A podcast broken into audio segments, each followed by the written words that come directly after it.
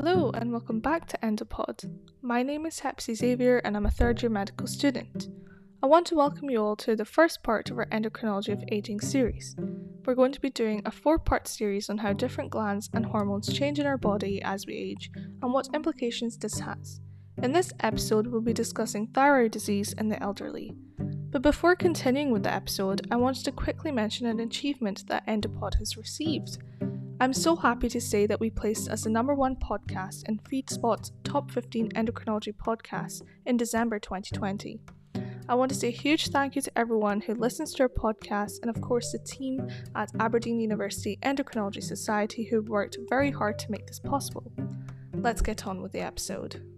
So, I'm going to give you a couple cases to think about.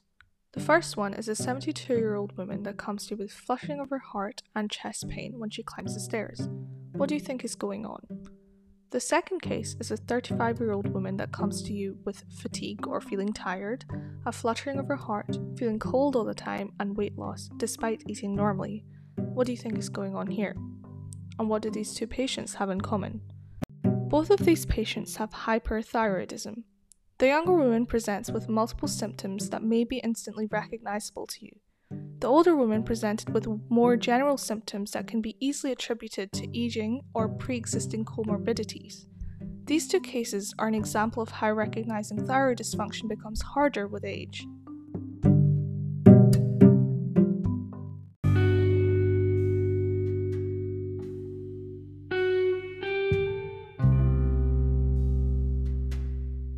Aging affects how common the condition is and clinical presentation of thyroid dysfunction as well.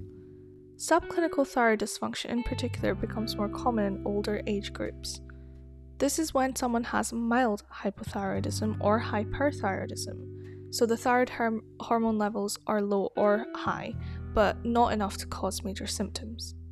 For example, subclinical hypothyroidism increases in prevalence from 3% in under 60 year olds to 16% in people who are over 60. However, thyroid disease also becomes more difficult to diagnose. Younger patients tend to present with multiple symptoms, whereas older patients tend to present with fewer symptoms, many of which are general, such as depression, bowel habit changes, or cognitive changes, which can be easily attributed to other health conditions that the patient may have or aging in general. Let's start with hyperthyroidism. When a patient has hyperthyroidism, they have more than the normal amount of thyroid hormone. This results in multiple functions of the body speeding up. As illustrated by the two cases we started with, younger patients may present with multiple symptoms, whereas older patients may present with fewer, more subtle symptoms. When it comes to treatment for hyperthyroidism, elderly patients will need to be treated more cautiously. Surgery to remove goiters or nodules, which are large lumps in the thyroid gland in the neck, is not recommended due to increased risk. Treatment will typically still involve antithyroid drugs and radioactive iodine. In older patients, it is particularly important to monitor heart and central nervous system function while the patient is receiving therapy, especially if the patient has pre existing health conditions. Let's move on to hypothyroidism. This is when a patient has less than the normal amount of thyroid hormone, which results in slowing down of several functions in the body. Typical symptoms uh, include weight gain, cold intolerance, fatigue, and decreased heart rate or pulse.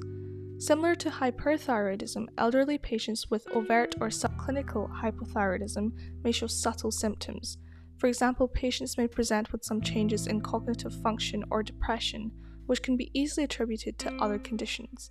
It's important to look for other clues such as family history or past medical history involving thyroid issues. When treating hypothyroidism in the elderly, it is important to maintain a gradual and cautious approach.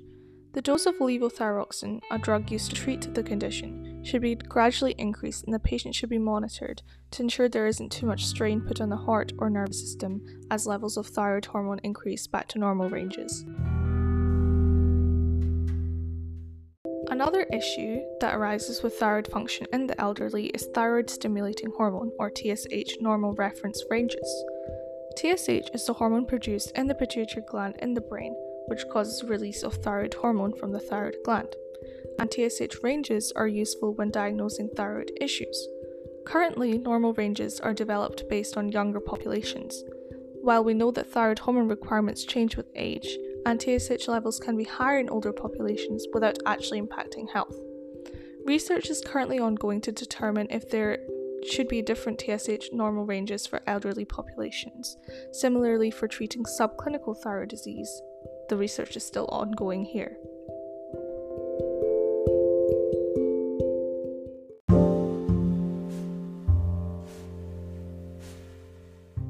So, thyroid dysfunction can have major impact on all systems of the body. A clinician or doctor must be careful when diagnosing thyroid conditions in the elderly and should evaluate multiple factors when caring for elderly patients. Thank you for listening to this episode and make sure to give us a follow and share our podcast. Follow us on our social media to keep up to date with everything we do. As always, we're very grateful for the support we're receiving and make sure to tune in next Sunday for the next part of our Endocrinology of Aging series.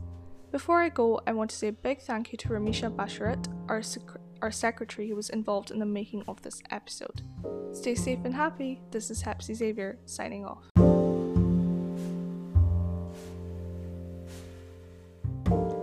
Disclaimer Aberdeen University Endocrinology Society is a student led organisation, and the content provided through Endopod is solely for informative purposes. This does not replace the advice of a doctor or any other healthcare professional. Medical students involved in the making of this episode are in the third year of their medical studies. All of the information provided was researched on appropriate resources. To see them, please see the episode description. Thank you.